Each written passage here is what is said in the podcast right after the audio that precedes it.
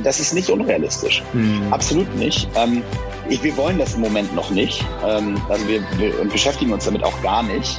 Wir haben aber immer gesagt, dass das eigentlich eine Sportart ist, die das Potenzial hat, weil sie kurzweilig ist, weil sie die breite Masse anspricht, weil sie ein Entertainment-Format ist. Und das sind alles Produkte, die bei den Olympischen Spielen aktuell auch in gewissen Rahmen fehlen. Und was sich auch, das weiß ich auch, wo sich das IOC sehr intensiv mit beschäftigt, wie man solche moderneren Sportarten und etwas eventartigere Konzepte äh, auch ähm, integrieren kann.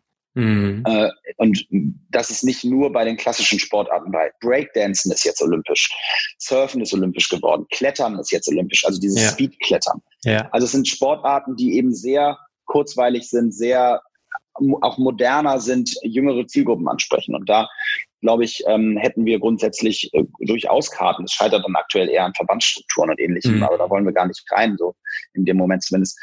Unser Why ist letztendlich, äh, also wir haben zwei. Eins, ganz klar, das ist eine unternehmerische Tätigkeit und deswegen gibt es auch ein unternehmerisches Ziel. So, das ist, will ich auf keinen Fall schweigen und das finde ich auch affig, wenn sowas verschwiegen wird. Ähm, und man mit dem an erster Stelle immer mit irgendeinem großen Purpose kommt. Äh, da, da, das, das ist ganz offen. Ähm, und trotzdem wollen wir in einer gewissen Form, und das ist ein großer Ansporn von uns, die Sportwelt verändern, weil es gibt diese Art von Wettkampfsport eben bisher nicht. Und man sieht auch in Amerika, hat es ein halbes Jahr gedauert. Dann hat äh, offen gesagt eher schlecht als recht, aber ein großer Konkurrent von uns ähm, äh, uns quasi kopiert. Ähm, mhm. Also einfach eins zu eins das gemacht, was wir machen. Ähm, mit zwar zehn Workouts und nur 500 Meter laufen, aber die haben das einfach kopiert und die haben das auch wirklich kopiert, weil die waren vorher, haben, wollten die unsere, wollten die als Investor bei uns einsteigen und haben sich alle unsere Zahlen angeguckt und unser ganzes Konzept und haben dann gesagt, nö, wir machen es doch lieber selber. Tatsächlich. Äh, was so halblegal ist, aber das ist dann eben mit den Amis so. Und wir, wir haben aber relativ schnell schmunzelnd darauf reagiert, weil wir gesagt mhm. haben, das ist ja eigentlich eher für uns ein Ritterschlag, weil es zeigt, wenn du schon so früh da eine, so eine große Marke, ähm, das, äh, also Spartan äh, ist ja sehr bekannt in der Obstacle Race ähm, Welt, sage ich mal, wenn so eine große Marke äh, dein Konzept ko kopiert, dann ist das ja ein deutliches Zeichen, dass der Markt offensichtlich da tatsächlich Need sieht. Ja. Und selbst äh, unser Competitor sagt, ja, okay, krass, das stimmt, das macht Sinn, das machen wir auch. So, und da wird es sicherlich auch noch mehr geben in der Zukunft, die sich ähnliche Konzepte ausdenken. Ähm, und dann wird sich irgendwann das Erfolgreichste durchsetzen. Und da wollen wir natürlich vorne dabei sein. Großartig. Vielleicht nochmal ganz kurz zurück zur aktuellen Situation. Jetzt wart ihr ja dazu gezwungen, eure Series einzustellen, ne? also die ganzen Events zumindest mal zu verlegen in den Herbst hinein. Jetzt habt ihr noch eine Kampagne ins Leben gerufen, also mit der Home Series Challenge. Was genau steckt da dahinter und ähm, ja, oder wie sieht das genau aus, die Home Series?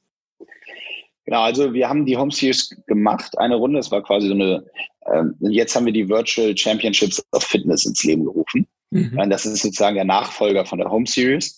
Letztendlich ist es ein, ich sag mal, in Anführungsstrichen Corona-Baby, äh, das Produkt, was wir, ähm, wo wir echt dankbar für sind, weil das hätten wir sowieso haben müssen, ähm, haben uns aber nicht damit beschäftigt, weil man ja dann doch sehr häufig so in seiner eigenen Welt schwimmt und ähm, Corona und die Phase hat uns quasi dazu gezwungen, uns Gedanken in eine Richtung zu machen, die wir wahrscheinlich erst uns in drei Jahren gemacht hätten. Und das geht wie in vielen anderen Branchen auch, beschleunigt diese Zeit gerade, glaube ich, Veränderungen in, ähm, in einer großen Form. Und wir haben, wir haben letztendlich, ich weiß nicht, wie es dir ging, aber in den Anfangszeiten von Corona habe ich mein Handy angemacht und wenn ich bei Instagram reingegangen bin, dann waren immer mindestens fünf Leute live und haben irgendwelche Workouts gemacht. Definitiv. So, und ja. So, und ja. Äh, du konntest also von, von, du konntest vom schwangeren Workout mit Lena Gerke morgens bis zum äh, richtigen Heavy-Hit-Training abends konntest du alles irgendwie über den Tag machen. Und wir haben gesagt, okay, wir haben natürlich auch nachgedacht, haben auch ja. gesagt, so machen wir jetzt High Rocks Workouts auch irgendwie zweimal am Tag oder so. Aber haben dann gesagt, nee, wir sind ja eigentlich auch offline, sind wir ja der Event, also der Competition Sport.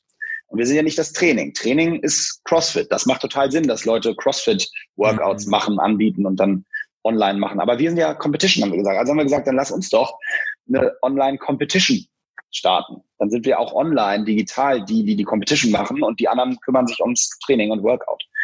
So und ähm, ja, das haben wir gemacht und das hat in der ersten Runde echt super funktioniert. Da haben 5000 Leute, das war kostenlos, sich angemeldet und mitgemacht. Wir haben dann da versucht, so ein bisschen das cool zu machen, waren, haben viel gelernt, waren großes Learning, haben dann sogar eine Live-Show im Finale gemacht.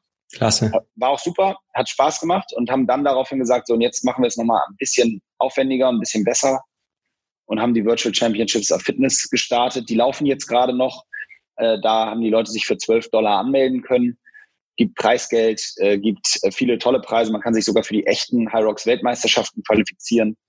Ja, und äh, die läuft jetzt gerade und das äh, pushen wir jetzt extrem das Thema. Das ist aber eher ein Marketing-Thema. Also für uns mhm. jetzt in der Phase natürlich super, ein, ein, Tool zu haben, bei dem wir äh, ja mit unserer Zielgruppe in Kontakt sind, bei denen viele Leute ja eine Competition machen wenn auch digital. Ist es noch möglich, momentan da mitzumachen? Also du sagst, es ist ja eine am Laufen, wird dann nochmal eine kommen danach? Das äh, ist jetzt ein bisschen davon abhängig, wie es weitergeht. Äh, wir denken da schon sehr in die Richtung. Kann schon sein, dass wir das nochmal machen. Ja. Ähm, aber das hängt ein bisschen davon ab, äh, ab, wann wir jetzt wirklich wieder unsere Events starten. Da rechnen wir gerade in drei Szenarien. Eins ist Start Anfang November, eins ist Start Anfang Dezember und eins yeah. ist Start Anfang Januar. Ähm, diese drei Szenarien spielen wir gerade durch und ähm, sind noch nicht entschieden, äh, wie es dann wirklich weitergeht. Aber ähm, ja, wir wollen natürlich, ja, es ist ja ein schmaler Grad. Du musst den Punkt finden, an dem auf der einen Seite wir sind ein Unternehmen, das Events veranstaltet. So, und mhm. jeder, jeder Blumenhändler bekommt irgendwann Probleme, wenn er keine Blumen mehr verkaufen darf. So, und äh, so geht es uns auch. Und wir wollen also auf der einen Seite den Moment finden, wann wir wieder Events machen dürfen, weil wir unbedingt wieder Events machen müssen. Äh, und auf der anderen Seite wollen wir sie nicht zu früh machen, weil wir wollen natürlich auch nicht beitragen zu irgendwelchen negativen Entwicklungen in dieser ganzen äh, Entwicklung, äh, in dieser ganzen Viruszeit. Äh, und dementsprechend arbeiten wir sehr extrem sowohl an unserem Security- und Health-Konzept und auf der anderen Seite aber auch an der Frage, ab wann, obwohl wir es wieder dürfen, wollen wir es auch wieder machen. Mhm. Und da hören wir auch sehr groß in unsere Zielgruppe rein und machen viel Umfragen auf Social Media, um rauszuhören, wie, wie, die, wie die Leute so ticken. Haben sie schon wieder Lust auf Events? Ist ihnen das noch zu gefährlich? Das scannen wir den Markt sehr genau. Super. Weil wir machen immer für unsere Community, der Athletengeflüster-Community, gibt's immer eine Challenge, die wir in der Woche dann eben beanspruchen wollen. Welche Challenge kannst du unserer Community mitgeben, Moritz? Also wenn eine so Virtual Challenge wieder stattfinden wird, dann lass es uns gerne wissen. Fällt dir spontan noch eine andere ein, die du gerne mitgeben möchtest? Eine Challenge? Ja. Ja, ich challenge natürlich alle, sich äh, mal bei einem echten High Rocks Event anzumelden und da, da durchzukommen. Da muss natürlich jeder aus der Community einmal ran. Absolut. Gibt es da Möglichkeiten, wie man sich anmelden kann? Ah, es sind 30 Events geplant in 2000, also wie gesagt, je nachdem, wann es jetzt wieder losgeht. 30 Events bis zum Juni nächsten Jahres. Äh, da werden dann die Weltmeisterschaften 2021 stattfinden. Und ähm, bis dahin sind 30 Events in acht verschiedenen Ländern. Also einfach mal auf hyrox.com vorbeigehen und da werdet ihr das Event eurer Wahl finden. Schön. Ich habe im Vorfeld auch mal in meine Community gefragt, ob es irgendwelche Fragen an den Mo gibt. Und eine davon war, dass durch Corona bedingt natürlich jetzt die Qualifikationswettkämpfe wegfallen. Also ich glaube, das sind wir im Pro-Bereich und dass diese in zwei unterschiedlichen Kategorien starten dürften. Also wenn man sich für diese auch qualifiziert hat. Also dass man in zwei unterschiedlichen Kategorien starten darf. Ist das möglich? Also im Double? Bei der oder? WM. Ja, genau, bei der WM. Also an einem Tag in zwei Kategorien starten. Ja, richtig. Also zweimal starten. Ja, ich glaube, also so war das gedacht von einer, von der Weltrekordhalterin, glaube ich, hier in, aus München, die Viola. Ja, ähm, Viola. Ja. Ähm, Im ich, Double ist die Weltrekordhalterin. Äh, genau. Richtig, genau. Ähm, ja, also wenn ich die, ich weiß nicht, ob ich die Frage nicht verstehe, weil man darf das, äh, man dürfte jetzt bei der WM am gleichen Tag in zwei Kategorien starten. Die Frage ist jetzt gerade für Viola, ob das sinnvoll ist, ob sie dann noch also zweimal so die Leistung abrufen können, also das möglich ist. Ja. Das würde ich bezweifeln. Ja. Ähm, aber ich, ich, wenn ich, ich vielleicht, ich glaube, die Frage ist eher Richtung des Qualifikationsmodus ist gemeint. Ähm, und da, ja, also man kann sich jetzt dadurch nicht mehr für die WM qualifizieren, weil ein paar Events wegfallen. Ich glaube, darauf will sie wahrscheinlich hinaus, weil gerade auch das Event in München abgesagt werden musste. Mhm. Und äh, dadurch fehlen dem einen oder anderen Qualifikationsmöglichkeiten für die WM. Äh, aber da muss ich gestehen, ähm, man, dann muss man die Virtual Competition mitmachen. Da kann man sich auch für die WM qualifizieren. Werde ich so weitergeben, beziehungsweise sie wird es dann auch persönlich hören. Zweite ja. Überlegung, die da war, dass Best Gyms zu Best Teams werden könnten oder sollten, sodass sich auch private Teams entsprechend anmelden und an einer Wertung teilnehmen können. Weißt du, was damit gemeint ja, ist? ja. Ja, weiß, äh, kann ich mir vorstellen zumindest, genau. Und das ist auch ein Punkt, den wir definitiv umsetzen werden. Ähm, das ist auch schon geplant. Wir haben jetzt bei der Virtual Competition sehr, sehr gute Erfahrungen damit gemacht, ähm, zu sagen, ähm, dass man sich in so eine, also sich selber eine eigene Liga quasi kreieren kann, in der man dann so ein, dass du dich mit zehn Freunden anmeldest und am Ende kriegt ihr auch eine Auswertung nur über euch zehn und yeah. ein Ranking. Und da haben wir sehr gute Erfahrungen mitgemacht und das werden wir definitiv in einer gewissen Form umsetzen, ja. Schön. Jetzt haben wir viel über Hyrox und euer Unternehmen gesprochen. Boris, jetzt würde ich ganz gern noch auf dich persönlich eingehen, so was du eben aus deinem Sportlerdasein mit ins Unternehmertum bringst. Ein Zitat von dir, als Führungspersönlichkeit muss man immer eine Art von Sonderrolle einnehmen. Man muss sich immer Dinge rausnehmen, die sich andere vielleicht nicht rausnehmen können. Und die Frage dahingehend ist, was zeichnet für dich einen perfekten Leader aus? Ja, das ist natürlich auch wieder sehr komplex. Ähm, das Zitat ist tatsächlich so gemeint, dass ich, ähm, ich glaube, ich glaube, dass eine, eine Leaderrolle nur dann wirklich gelebt werden kann, wenn das hierarchische Konstrukt, in dem sich das Team befindet, äh, wenn das stimmt, wenn das zu den Personen passt und zu dem Leader mhm. passt.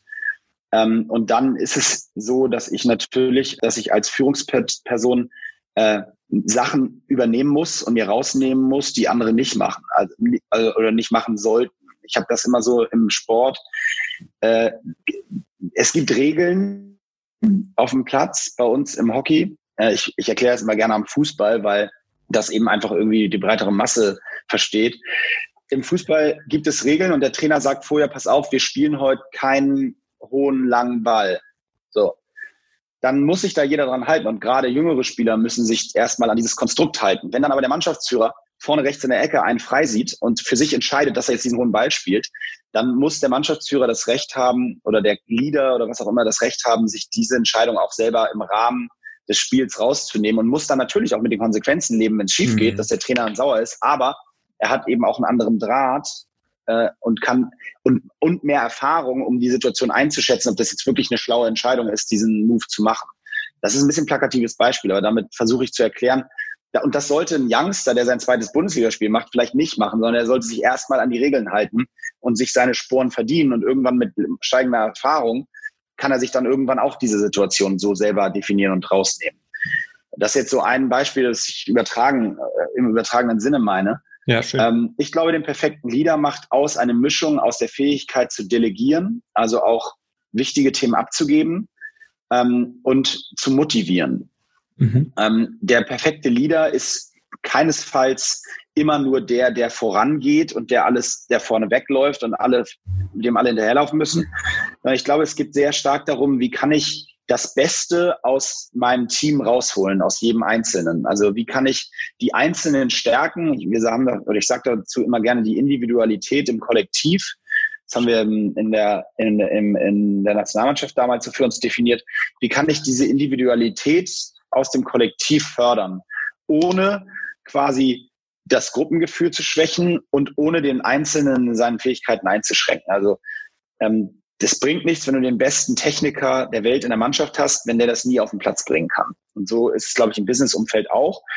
Und da, deswegen sage ich, es hat viel mit Motivation, viel mit Gesprächen zu tun und eben auch mit Delegieren. Und äh, Leute wollen Verantwortung übernehmen, zumindest viele, die dies nicht wollen, die muss ich genauso im Boot halten und gucken, okay, das sind eben nicht die Leute, die Verantwortung übernehmen wollen, da muss ich sie anders einbinden. Und deswegen sage ich, das hierarchische Konstrukt muss stimmen, so dass der die Führungsperson da auch ihre, seine Rolle ausfüllen kann. Ausfüllen kann. Das wäre so meine Kurzdefinition. Schön, ja, klasse. Äh, ich glaube, ein tolles Bild für die Zuhörer. Warst ja auch langjähriger Kapitän der deutschen Nationalmannschaft und äh, bringst demzufolge wahrscheinlich auch ein Stück weit diese Eigenschaften, diese Attribute mit, als jetziger Teamleader sozusagen. Na, ihr seid ja inzwischen 20 Leute, soweit ich das gehört habe. Ja, großartig. Genau, ja. ja. Ja, hoffe ich. Also klar. Ja. Was war dein größter Fehler in deiner beruflichen Karriere und was war dein Learning daraus? Ähm, also mein größter Fehler war im Nachhinein, und das ist ja dann auch die Beantwortung der Frage, äh, eigentlich sehr positiv, aber es war auf jeden Fall ein Fehler. Ähm, und zwar bin ich in meinen ersten richtigen Job ähm, dann nach dem Studium bei Think sehr naiv reingegangen. Also ich mhm. habe da mit dem Michael Trautmann, äh, der wie gesagt da auch mein Förderer war, äh, äh, sehr lange drüber gesprochen und er hat mir dann diese Jobidee vorgeschlagen, Sportmarketing in einer Werbeagentur. Und ich habe mich aber überhaupt nicht damit beschäftigt. Ich bin auch so blauäugig reingegangen und gedacht, ja, das, ja, sag das, das wird jetzt auch klappen. So machen wir jetzt.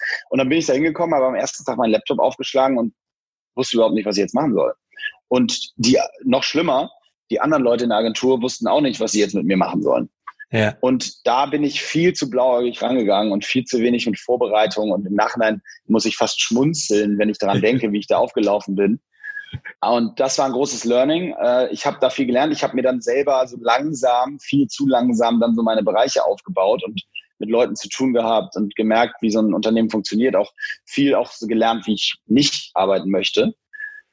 Ähm, aber das würde ich definitiv nicht nochmal so machen. Das hat aber dann wiederum dazu geführt, dass ich das halt dann bei der Gründung von Absolut ganz anders angegangen bin und viel fokussierter. Und ja. Äh, ja, dementsprechend war das schon äh, ein großes Learning für mich, aber war auf jeden Fall ein Riesenfehler, weil das, äh, das, die, das Konzept ist komplett gescheitert. Also wir haben dann nach anderthalb Jahren uns hingesetzt, uns in die Augen geguckt und haben gemeinsam entschieden, dass das einfach ein, ein Fehler war. Ja. Mhm. Wahrscheinlich bist du auch mit einem gesunden Selbstbewusstsein aus deiner Sportlerkarriere ins Unternehmertum gestartet, oder?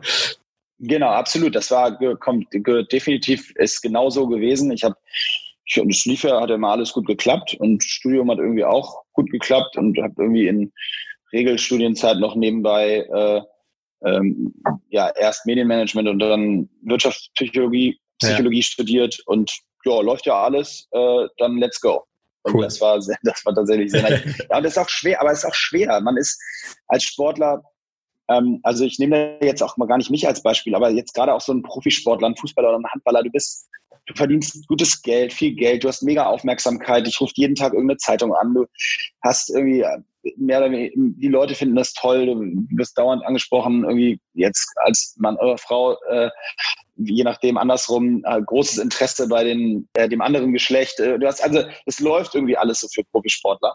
Und dann bist du im Zweifel noch erfolgreich. Und dann würdest, willst du ins Berufsleben wechseln und musst dich komplett hinten anstellen. Hm. Das ist nicht leicht. Das ist, das ist eine komplette, das ist eine komplette Wesensveränderung, wenn du so willst. Und ähm, das, das kann ich schon verstehen, dass es, dass es nicht einfach ist, dass du sagst, oh, ich war jetzt, bin Fußballprofi gewesen, habe irgendwie in meiner Karriere 10 Millionen verdient und äh, das ist ja noch nicht mal viel für einen Fußballprofi. Und ähm, äh, jetzt bin ich fertig, ja, was mache ich jetzt? Ja, ich gehe jetzt genau. in eine Bank oder so. Glaube ich. Ich glaube, es ist extrem wichtig, da den, den Impact wiederzufinden. Was, was habe ich für einen Impact auf die Gesellschaft oder was ist auch ja. mein, mein persönlicher Antrieb dahinter? Was möchte ich erreichen nach so einer sportlichen Karriere? Weil das war ja immer da. Ne? Du hattest einen, einen großen Antrieb, einen großen Purpose, als du Hockeyspieler warst und äh, der, genau. der fällt von, von heute auf morgen dann natürlich weg. Kann ich mir so sehr, sehr gut vorstellen. Super spannend. Ja, Moritz, du hast ja auch einen Podcast gestartet, inzwischen nochmal neu ausgerichtet. Mo Sports unbedingt mal reinhören, ja. können wir auch gerne in den Shownotes verlinken. Welche inspirierende Story aus dem Sport oder Business möchtest du hier mal im Podcast hören? Du hast ja wahrscheinlich schon etliche tolle Unternehmer-Story und Sportler-Stories gehört. Welche möchtest du hier gern hören? Ja, ja, also gibt es tatsächlich einige und auch echt coole. Und ähm, ich glaube, eine ganz interessante und nicht jedem auf dem Schirm liegende ist die von Markus Deibler, dem Schwimmer. Äh, Markus ist, äh, war, war Weltmeister und Weltrekordler über, jetzt muss ich lügen, ich glaube 50 Meter äh, Kraul. Ja, ja. Und äh, 2000, das muss 2012 gewesen sein, nee, 2014 gewesen sein. Mhm. Und hat dann mit 25 am Höhepunkt seiner Karriere die Karriere beendet, zwei Jahre vor den Olympischen Spielen. Und ist selbstständig geworden oder hat sich selbstständig gemacht ja. im Eisgeschäft und war damit auch bei der Höhle der Löwen, hat ein Investment von Frank Thelen bekommen und ganz interessante Geschichte, geiler Typ und cool. ähm, super nett vor allem. Und den kann ich nur empfehlen. Aber auch sonst gibt es wahnsinnig viele, muss ich gestehen. Also ja, da sind echt ich. viele coole Stories. Super. Abschließend, Moritz, wenn du in Gedanken bis ans Ende deines Lebens gehst und auf dein Leben als Ganzes zurückschaust, was möchtest du sehen, beziehungsweise welche Spur möchtest du hinterlassen haben? Ich, ich glaube, ich möchte einfach, dass, äh, ich möchte, ich glaube, ich möchte verstanden werden. Also ich glaube, ich möchte, dass die Leute verstehen und sehen, welche, was mir wichtig ist und für welche Sachen und Dinge ich immer gekämpft habe und kämpfe. Mhm. Und äh, das kann ich gar nicht so richtig, das ist jetzt nicht so, ja, ich möchte da einen Baum gepflanzt haben oder das Haus gebaut haben. So, es geht eher darum, ich bin, ich bin happy, wenn die Leute irgendwann mal sagen, ja, der hat krass da und dafür gekämpft, darf, das, der hat sich immer für sowas eingesetzt, das war so seine Philosophie und ähm, dann das wäre was, was mich erfüllen würde und äh, wo ich, was mich glücklich machen würde.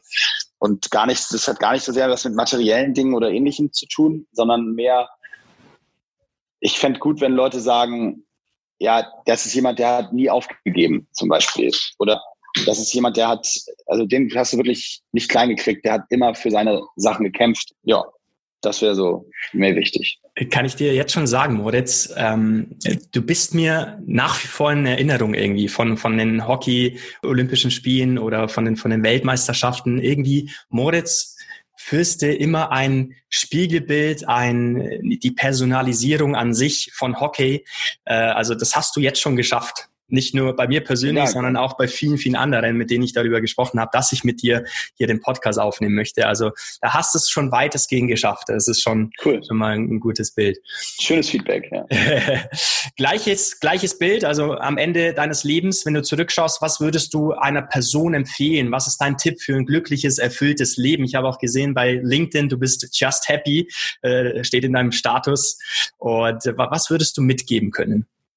Ja, ich, ich glaube, das ist so dieses Pursuit of Happiness. Also ähm, ich glaube, man muss für sich selber erstmal rausfinden, was sind die Dinge, die einen glücklich machen können. Mhm. Und ähm, dann kann man diese als Ziele sich nehmen und das anstreben, das zu erreichen. Und äh, ich glaube, viele Leute sind so ein bisschen lost on the way. Also man, man, ich glaube grundsätzlich, dass wenn du Ziele hast, dann kann auch der Weg dahin schon sehr erfüllend sein, weil man das Gefühl hat, man kommt dem näher. Und dann geht es gar nicht darum, das irgendwann unbedingt zu erreichen, weil das kann ja auch, eine Zielerreichung kann auch was Negatives haben, weil was mache ich dann?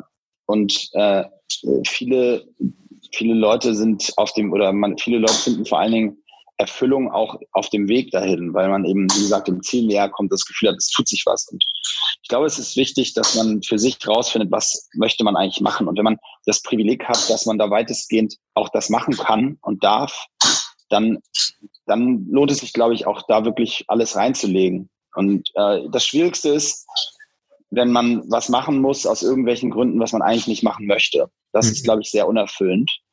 Und das würde ich immer irgendwie versuchen zu vermeiden. Weil, und es gibt immer einen Weg. Also der ist zwar häufig nicht leicht, aber einen Weg gibt's immer und man muss sich, glaube ich, dann nur trauen, ihn zu gehen. Und ich weiß, dass es das nicht einfach ist. Also ja. hören das Leute und sagen, oh, ist ja leicht gesagt. Ich weiß, dass es schwer ist, aber das heißt ja nicht, dass es unmöglich ist. Absolut, schön.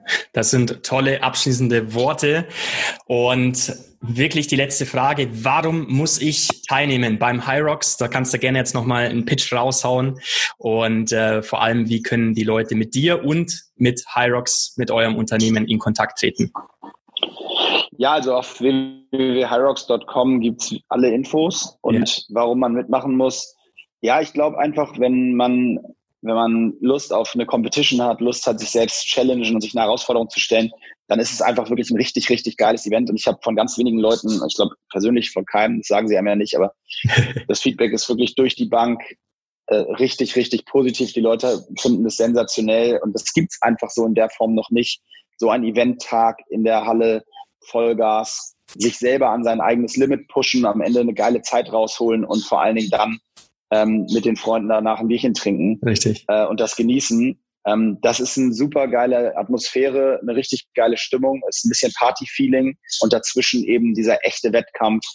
Und äh, ich kann es jedem nur empfehlen, mal vorbeizuschauen. Wir haben äh, zehn Events in, in Deutschland und, und Österreich äh, im nächsten Jahr. Nee, zwölf, zwölf Events sogar in Deutschland und Österreich im nächsten Jahr. Und äh, da wird jeder im deutschsprachigen Raum die Chance haben, in sehr kurzer Zeit einmal vorbeizukommen. Also ich kann es wirklich nur empfehlen. Absolut, kann ich nur bestätigen von unseren Reihen, von unserem Partner-Gym hier in München. Und äh, auch ich verspreche, ich werde mit dabei sein beim nächsten Event, spätestens München oder nächstes Jahr dann. Sehr, sehr, sehr cool. Gut.